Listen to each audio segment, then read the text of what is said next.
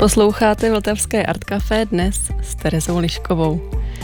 Budeme se dnes společně pohybovat na poli výtvarného umění a designu, a to s kurátorkou a umělkyní Šárkou Koudelovou, se kterou se podíváme mimo jiné na výstavu Fitosleep. Právě tam totiž umělkyně Linda Morel zpracovává například svůj údiv nad podobou banánu, kterou banán měl předtím, než jsme ho jako lidé domestikovali. Zastavíme se také u inovativních materiálů, které nám z Pražské knihovny materiálu Materio Prague přinesl Huj Fam. No ale než se na tento průzkum materiálu a objektů, ve kterých se potkává přírodní s uměle vytvořeným vydáme, pustíme si písničku. A opět budeme vytahovat skladby z výběru Pavla Zelinky. Na začátek si pustíme ukázku od kanadského projektu Laura Sien, za kterým stojí Matthew Davy Garnio. A proč právě tato ukázka? Tematicky ladíme přírodní notu. Zvuky v několika skladbách tohoto hudebního projektu totiž evokují hladinu řeky. A to je i případ otvíráku Voal, který si teď zahrajeme.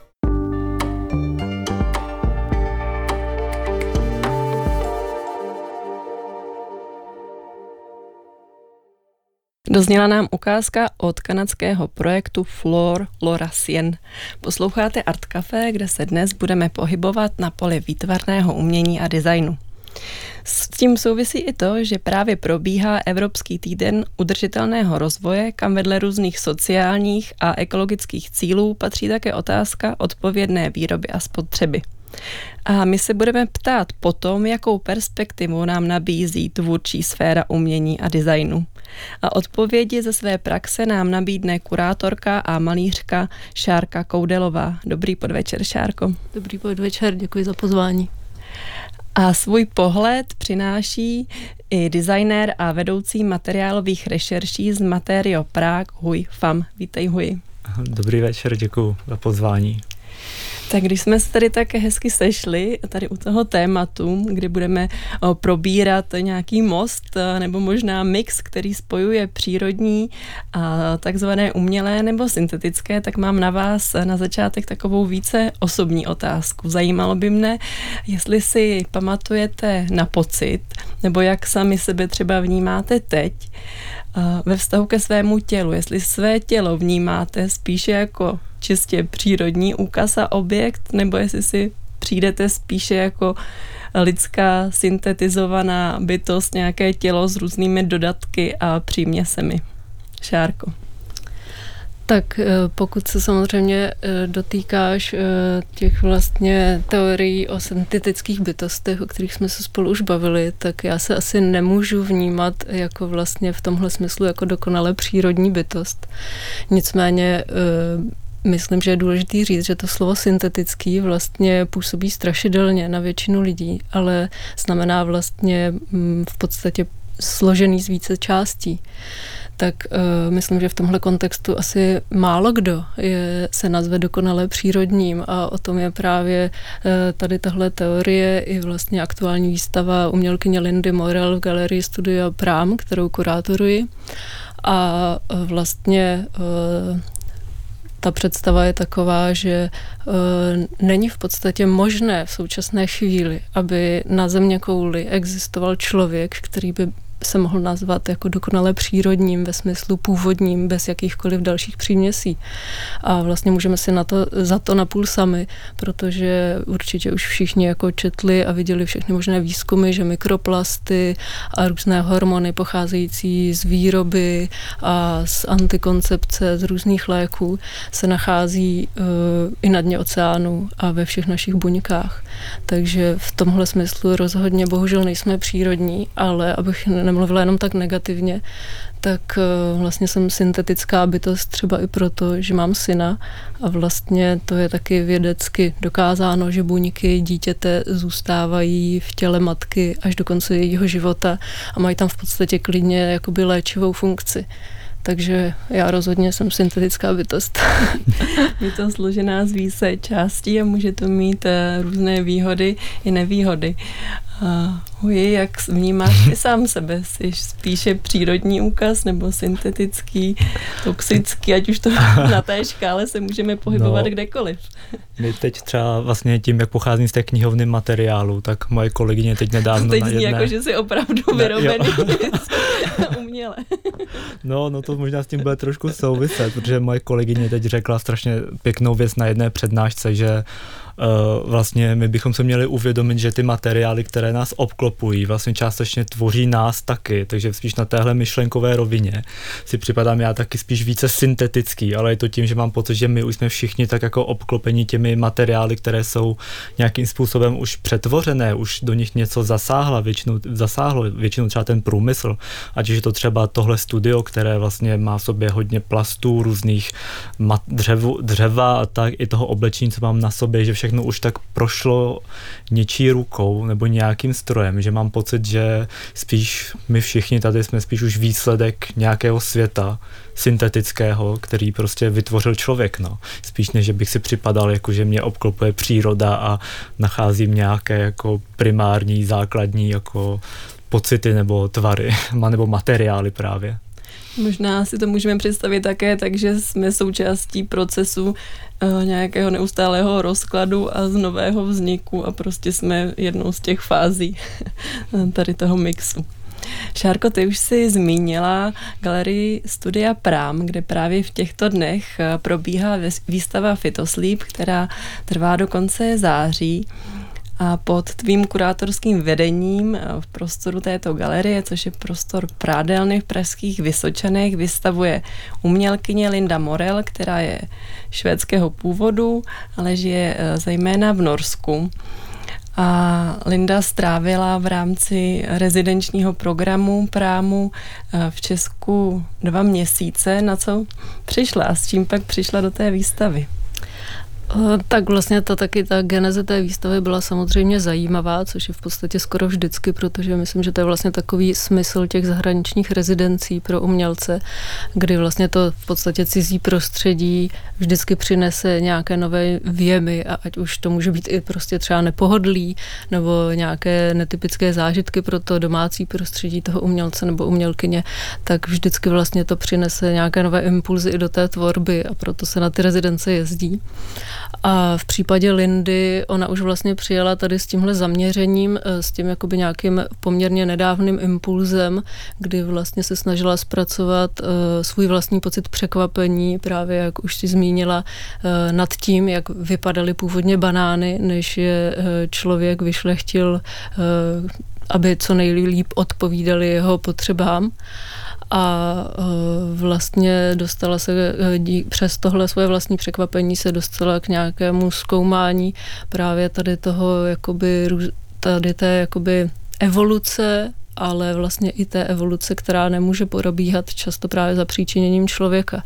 Že právě ty banány, ačkoliv jsou právě takovým jako podstatě vtipným sexuálním symbolem, tak vlastně se bez přičinění člověka se nemůžou pohlavně rozmnožovat. E, musí přijít člověk a musí je pomocí oddenků vytvořit vlastně nové e, rostliny. A uh, vlastně tím je ten, ta rostlina toho banánovníku je absolutně odříznutá od nějaké přirozené evoluce a přitom právě s tím kontrastuje náš pocit, kdy si jako do supermarketu jdeme koupit banán a máme představu, že si kupujeme nějakou strašně přírodní, super zdravou, super čistou, uh, zásahu čistou uh, svačinu třeba. A vlastně tenhle rozpor jí natolik zaujal, že jsme vlastně nějak pak společně se začali bavit o knížce Synthetic Becoming, kterou vlastně editovala teoretička Lenka Vesela, která právě združuje texty na toto téma, které se zabývají takzvaným chemickým antropocénem a vlastně dalšími v podstatě posthumánními feministickými teoriemi, které vlastně rozvíjí tady uh, tu teorii, jak to vlastně může dál vypadat. Pokud vlastně už jsme přijali nějakou takovou jako skoro rezignaci uh, nad prostě ekologickou klimatickou krizí, tak vlastně ta teorie toho chemického antropocénu může být nějakým i východiskem vlastně to přijetí toho, že jsme syntetické bytosti a ne nějaké jako dogmaticky přírodní, organické.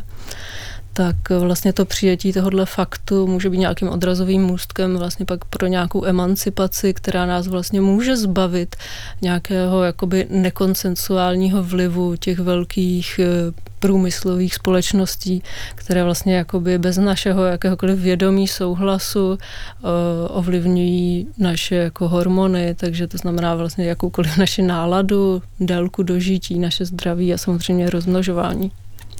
A když jsi zmínila tady to východisko, s kterým Linda tady přijela do České republiky, kde sice banány nerostou, ale jsou tady dlouhodobě poměrně levné a velmi dobře dostupné, takže je to možná docela všední, všední věc v tom našem prostoru, i když v tom kontextu zejména supermarketu. A zmínila si tady ten um, teoretický pohled vůbec tady na to chemické skládání a rozkládání světa, tak jak se to pak Lindě podařilo smísit e, právě tady ten počáteční úděv s těmi dalšími vstupy, které tady nabírala tak ona vlastně poměrně překvapila sama sebe a rozhodně i nás, protože my vlastně, když jsme ji vybrali uh, přes Open Call, který každoročně na ty rezidence vypisujeme, tak uh, se nám podle svého portfolio, portfolia i projektu, který poslala, tak se jevila jako vlastně čistokrevná sochařka. A pak vlastně během těch dvou měsíců té rezidence uh, většina prací nových, které vytvořila, byly malby a byl to i vlastně pro ně takový jako hodně úkrok stranou a uh, nějaký, nějaké nové pole, které jako začala zkoumat. A uh, já jsem to vlastně jsem z toho byla docela v podstatě nadšená, protože ty malby všechny jsou v jedné tonalitě a vlastně celá ta výstavě díky nim a i díky textilním prvkům ve výstavě eh, má, ta výstava má takové prostě žlutozelené světlo. A myslím si, že to je, že díky tomu se Lindě podařilo vytvořit nějaké jako prostředí, do kterého ten divák vstupuje, takže se jenom nedívá na vystavené artefakty, ale stává se vlastně součástí nějakého prostředí.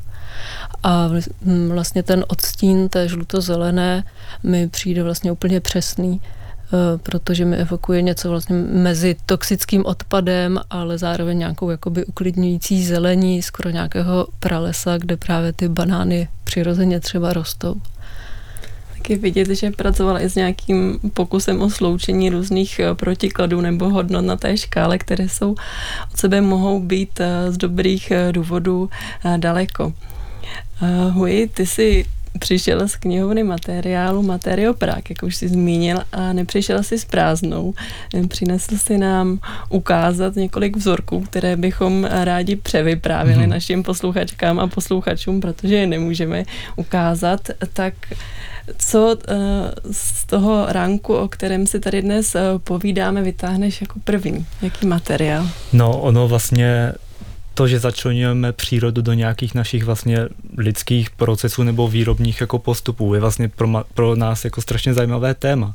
Já to mám třeba uh, jeden materiál, který, jak bych ho popsal, jmenuje se vlastně B-Comp a jde vlastně o kompozit, což znamená, že je to materiál složený asi ze, většinou ze dvou částí, které už jsou neoddělitelně spojené a můžete si to představit jako takový kus dejme tomu tvrdé desky, kterou tvoří vlastně lněný výplet.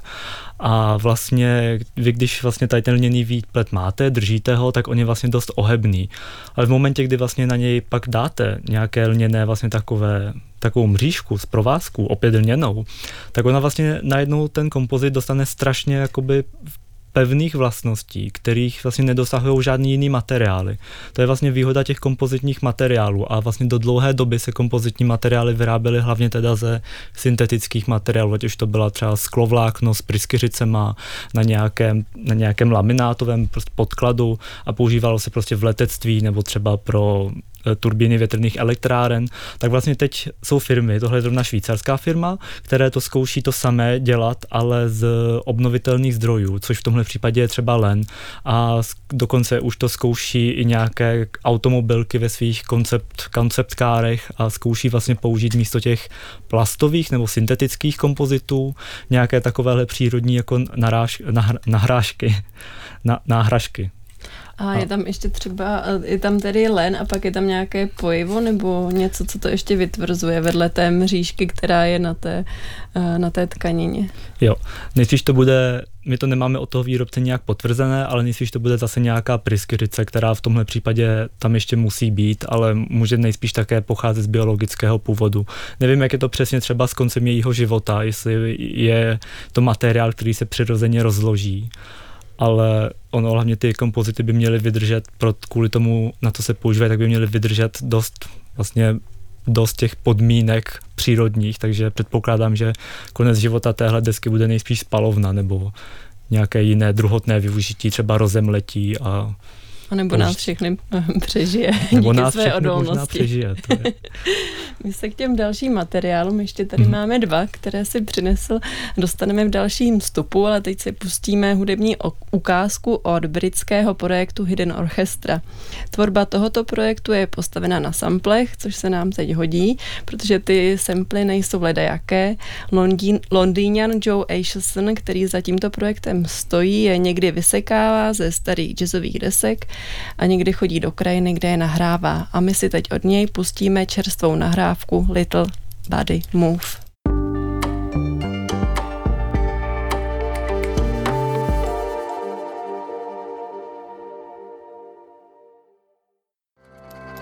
byla nahrávka Little Body Move. Posloucháte Art Café, kde dnes hostíme umělkyni a kurátorku Šárku Koudelovou a Huje Fama z knihovny materiálů Materio Prague.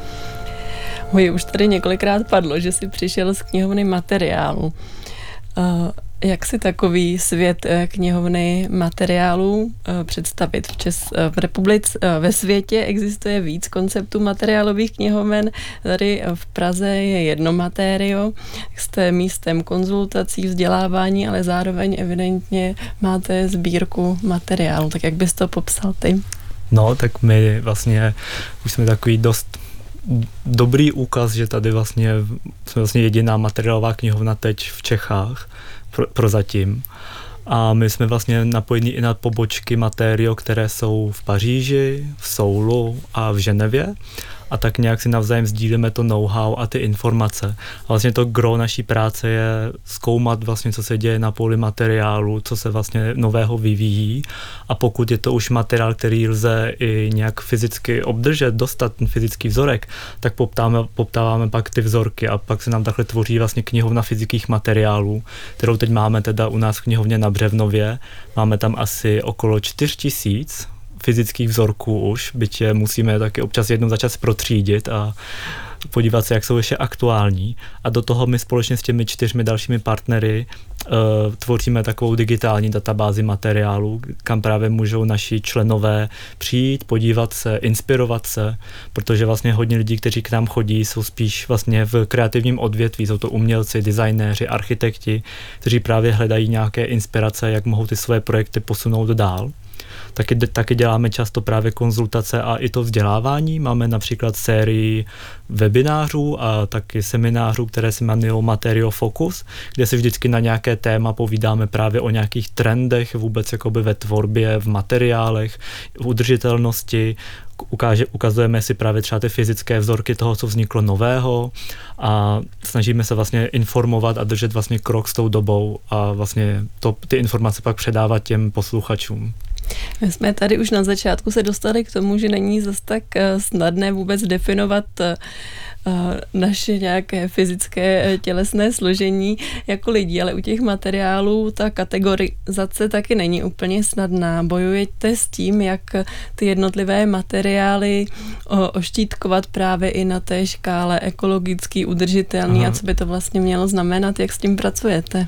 No, třeba zrovna s tou udržitelností, to je, to je třeba vlastně nejčastější skoro otázka, kterou dostáváme, že nám přijde nějaký mail nebo návštěvník a zeptá se, já mám projekt, chtěl bych najít udržitelný materiál, ale ono vlastně tam vůbec u těch materiálů nezáleží ani tolik na tom, jestli ten materiál je nebo není udržitelný, ale jak ho vlastně použijete, protože se může stát, že vy třeba budete vzít nějaký udržitelný materiál, dejme tomu o papíru se třeba tvrdí, že je udržitelný, no ale jakmile ho potřebujete milion tun, tak už to udržitelný prostě jako nebude, protože ho potřebujete hrozně moc.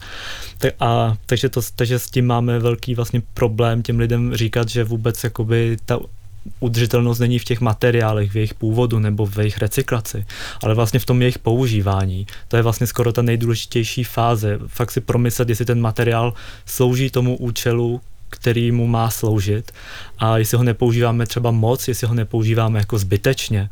A pak teprve se dostáváme k tomu, jestli, jaký má původ, jestli je z ropy nebo jestli je z obnovitelných zdrojů, případně jestli se dá potom recyklovat nebo skončí někde na skládce. To vlastně řešíme pak až druhotně, ale první je vždycky uvědomit si, na co to vlastně potřebujeme a jestli ta věc vlastně samotná je udržitelná, jo? že se nám třeba občas stává vlastně takový jako známý příklad toho, jo? že teda jsme nahradili plastový brčka papírovými, ale ono to ve výsledku nic moc jako nevyřešilo. Teď akorát jsme vyměnili jeden problém místo druhého a možná bychom se spíš měli ptát, zda vůbec jako brčka potřebujeme dostávat do každého jako drinku nebo koktejlu, jestli by to nemělo už jenom jako uh, zůstat prostě třeba pro lidi, které opravdu brčka potřebují, a pak třeba to, že to nahradíme třeba kovovým brčkem, tak dobře, dejme tomu, že kovové brčko je více použitelné, jenomže tam vůbec to, kolik energie se vloží do výroby toho kovu, pak ta energie, která se vloží do toho, že to brčko musíte mít,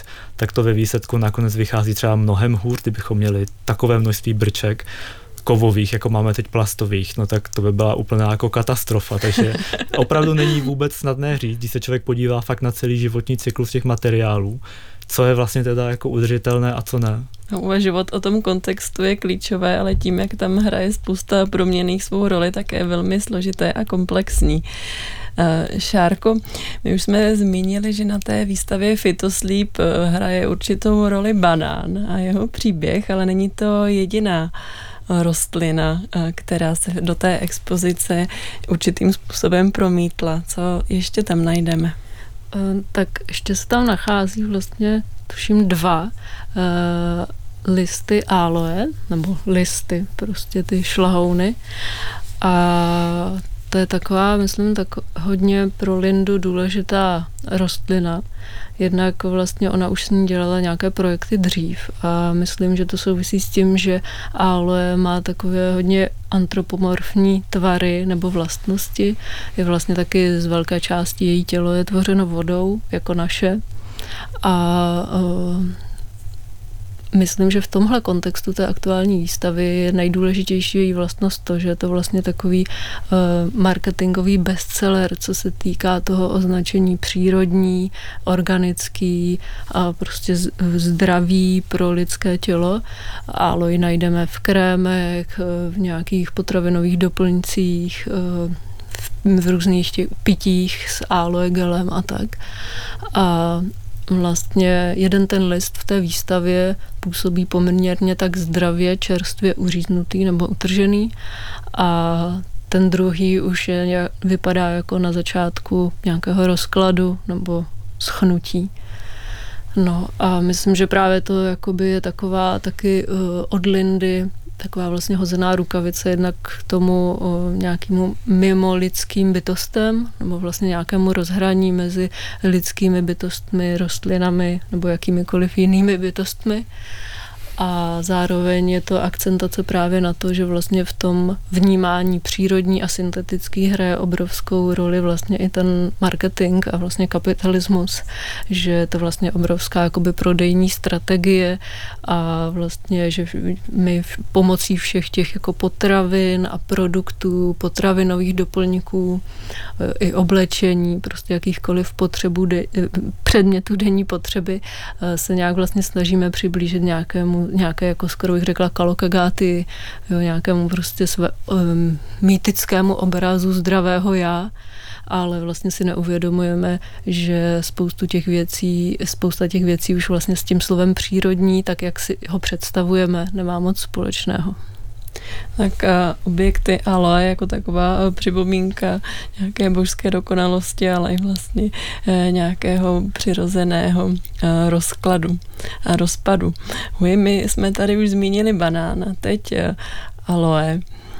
V oblasti designu se s těmi přírodními procesy a principy pracuje na různých úrovních.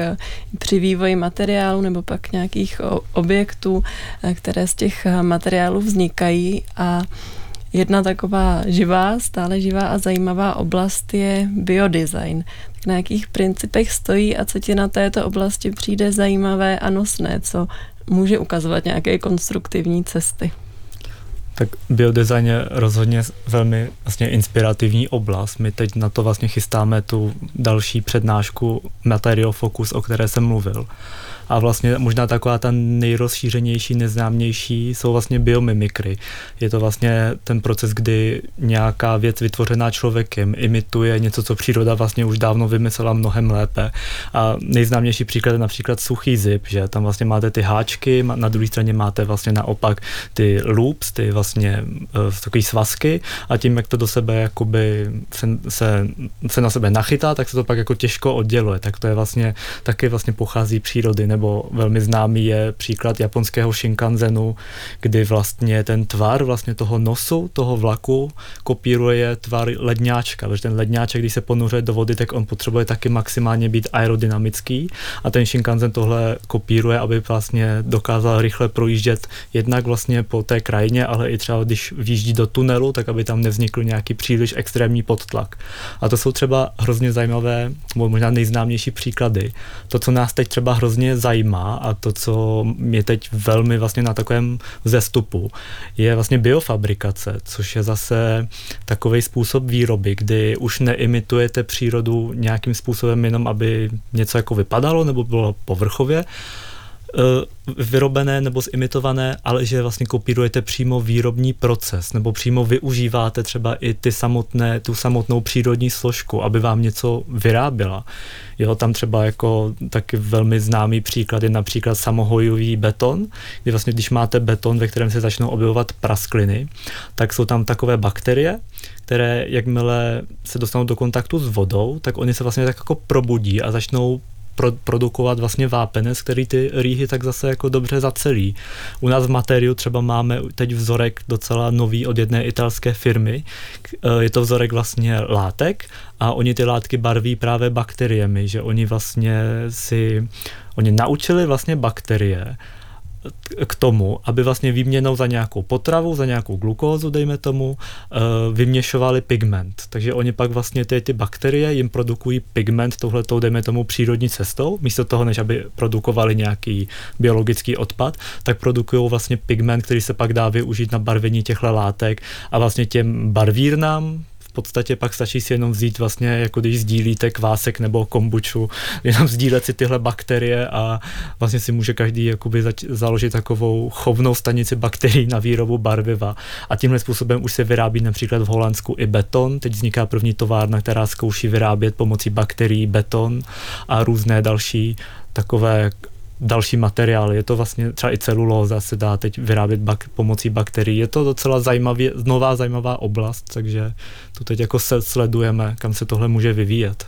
Jsme se o domestikaci banánu dostali k domestikaci společenství bakterií a, a, a mikrobů. Než si pustíme další písničku, tak nám ještě hm. představ jeden z dalších vzorků, které jo. si přinesl. Tak já, když už jsme teda u těch imitací, tak já jsem, máme tady zrovna vzorek takové imitace teraca. Jestli teraco je vlastně taková, dejme tomu, syntetick, synteticko-přírodní materiál, který se používá hodně na dlažby a tak a většinou jsou to kusy různých kamínků zalitý třeba do, právě do, nějakého, do nějaké pryskyřice nebo tak a pak vlastně ten výsledný efekt je takový, že máte vlastně takovou desku, ve které se tak postupně objevují různé útržky jiných minerálů. No a jedna firma, teď přesně nevím odkud je, se rozhodla udělat to samé, ale udělat to vlastně z odpadu, z dřevního odpadu, z jejich výroby. Takže, takže vlastně imituje teraco, ale pomocí dejme tomu dřeva, že zalívá vlastně dřevo do epoxidové pryskyřice a ve výsledku vám vzniká takový přírodní, přírodně vypadající dřevěné teraco, které určitě podle mě by v nějakém architektonickém řešení jako vypadalo hodně dobře. No. Mě to trošku připomíná, Šárka se na to šahá, je to takové hladké, mě to trochu připomíná takovou tlačenku z mléka a čokolády. Vypadá to vlastně jak čokoláda. No, to taková. Každý tam asi vidí svoje. To tam vidíš ty, Šárko? Ne, mě to připomíná jak z kameněliny druhohorních nějakých kousků rostlin. Mm. To je pravda. A to je právě ta dýha, jakoby, no, no co jim zbyla z té truhlárny. Ano, ano. Tak to je možná blížší asociace původu, ale, ale možná to, to jenom ukazuje, že já mám hlad. a že bych si po konci vysílání měla dát tý tu tlačenku no, opravdickou. Ale ještě než opustíme to tu studio a než se dostaneme k dalším otázkám, tak si pustíme další hudební ukázku. Přinese nám ji Carlos Niño a elektronický hudebník Fotaje. Tyto dva muže svedla dohromady potřeba hudebně uchopit přírodní impulzy a to především fenomén vody. Album An Offering, které nabízí poslechu takovou intimní, mnohovrstevnatou zprávu o životě a přírodě, vybral Pavel Zlenka do dnešního výběru a my si z něj zahrajeme ukázku Current.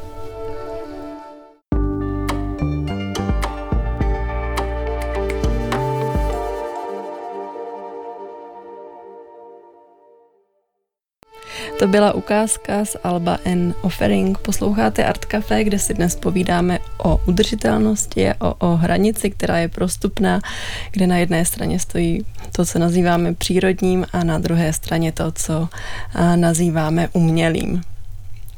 Já když jsem eh, se připravovala na to dnešní téma, tak jsem při prohledávání internetu narazila na projekt Anety Chyt z Georgiu, která letos absolvovala na Masarykově univerzitě v Brně. Zajímavé je, že absolvovala na Filozofické fakultě, kde studovala teorii interaktivních médií a svoji diplomku tam věnovala umění tělných tekutin. A při tvorbě toho svého projektu, takového experimentálního výzkumu, jehož výsledkem byl prsten, používala různé suroviny z vlastního těla, pracovala například eh, se svými slzami, močí, krví, nebo v dalším projektu pracovala s popelem ze svých vlasů. Hui, jak si v této asociaci stojí ta vaše databáze v matériu právě v kontextu těch surovin, které mají nějaký původ v lidském těle? Je tam třeba nějaký materiál, který právě vychází z vlasů nebo jiné takzvané odpadní suroviny?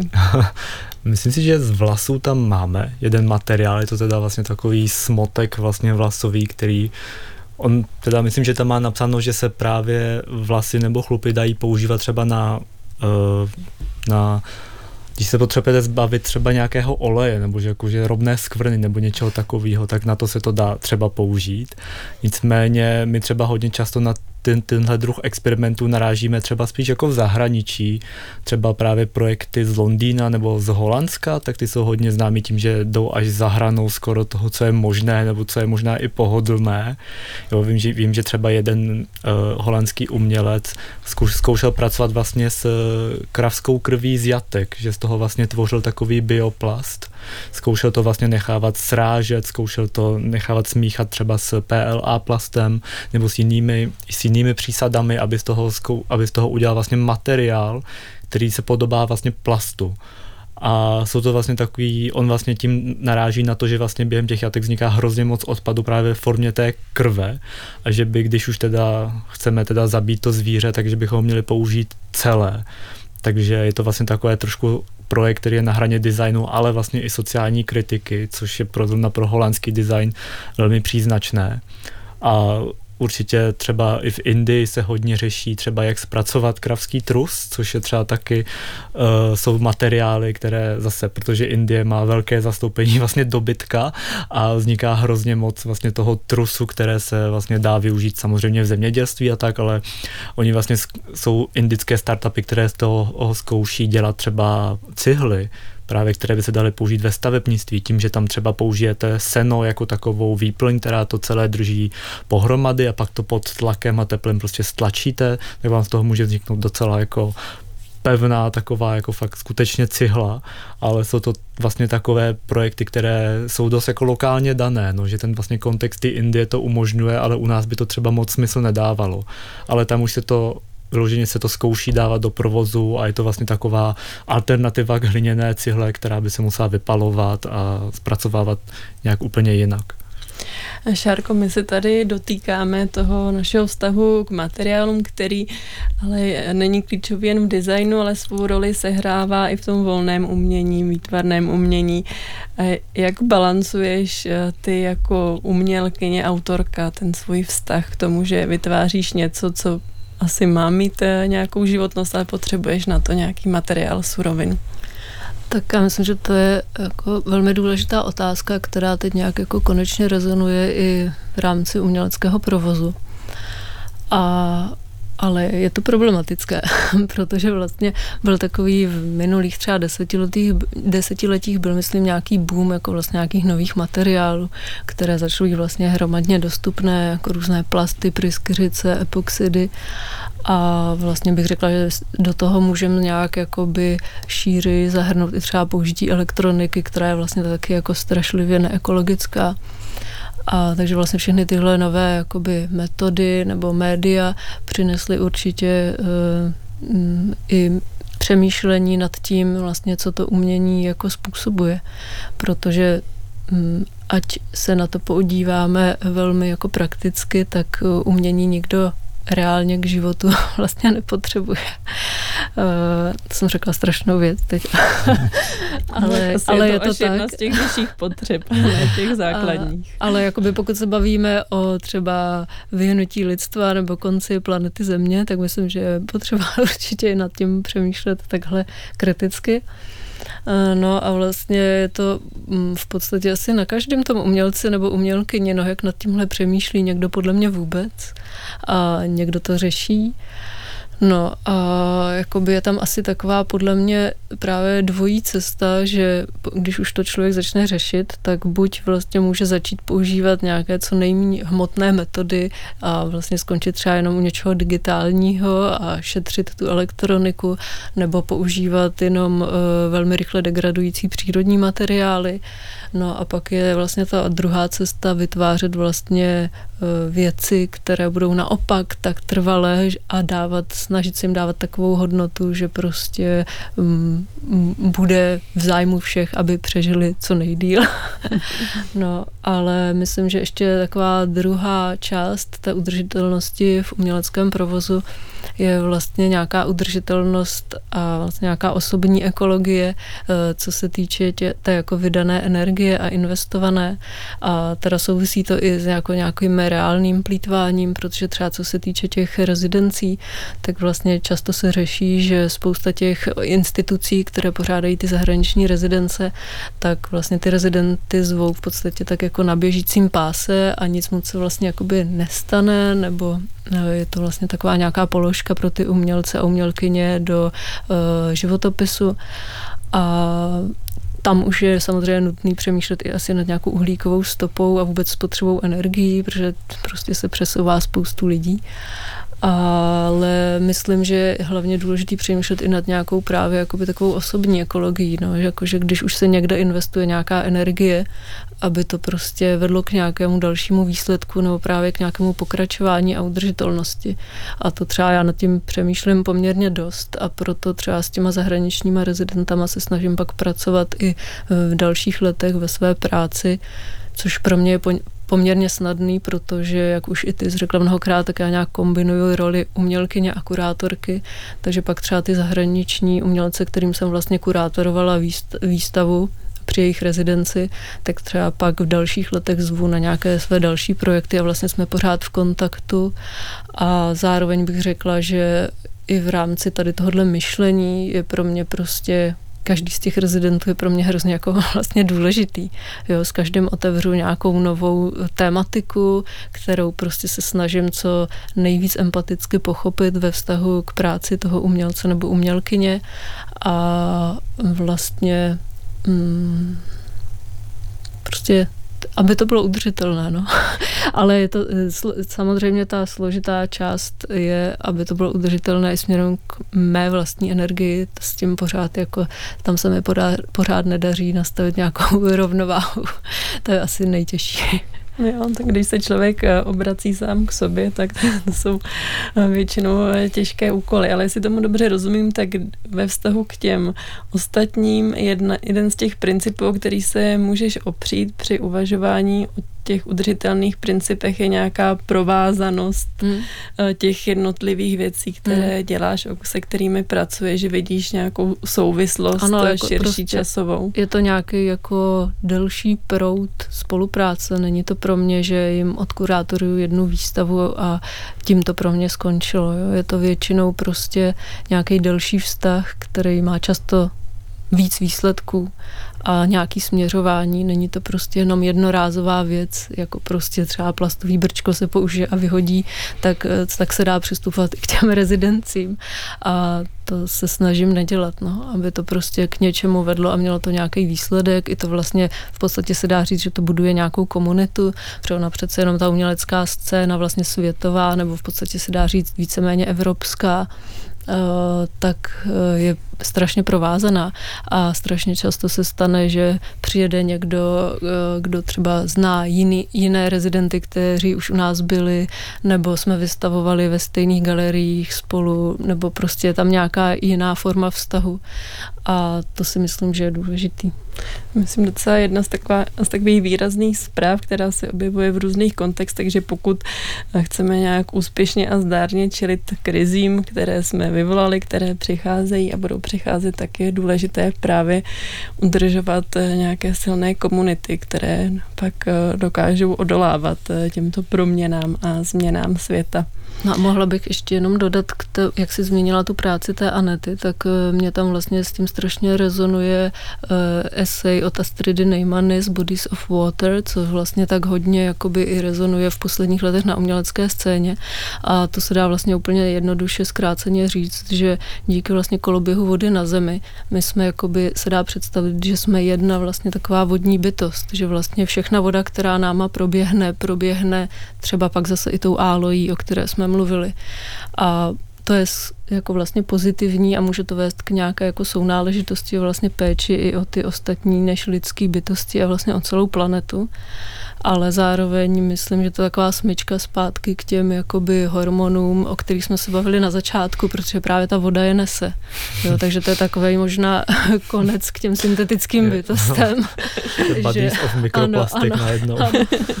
Bodies of microplastics, přesně tak.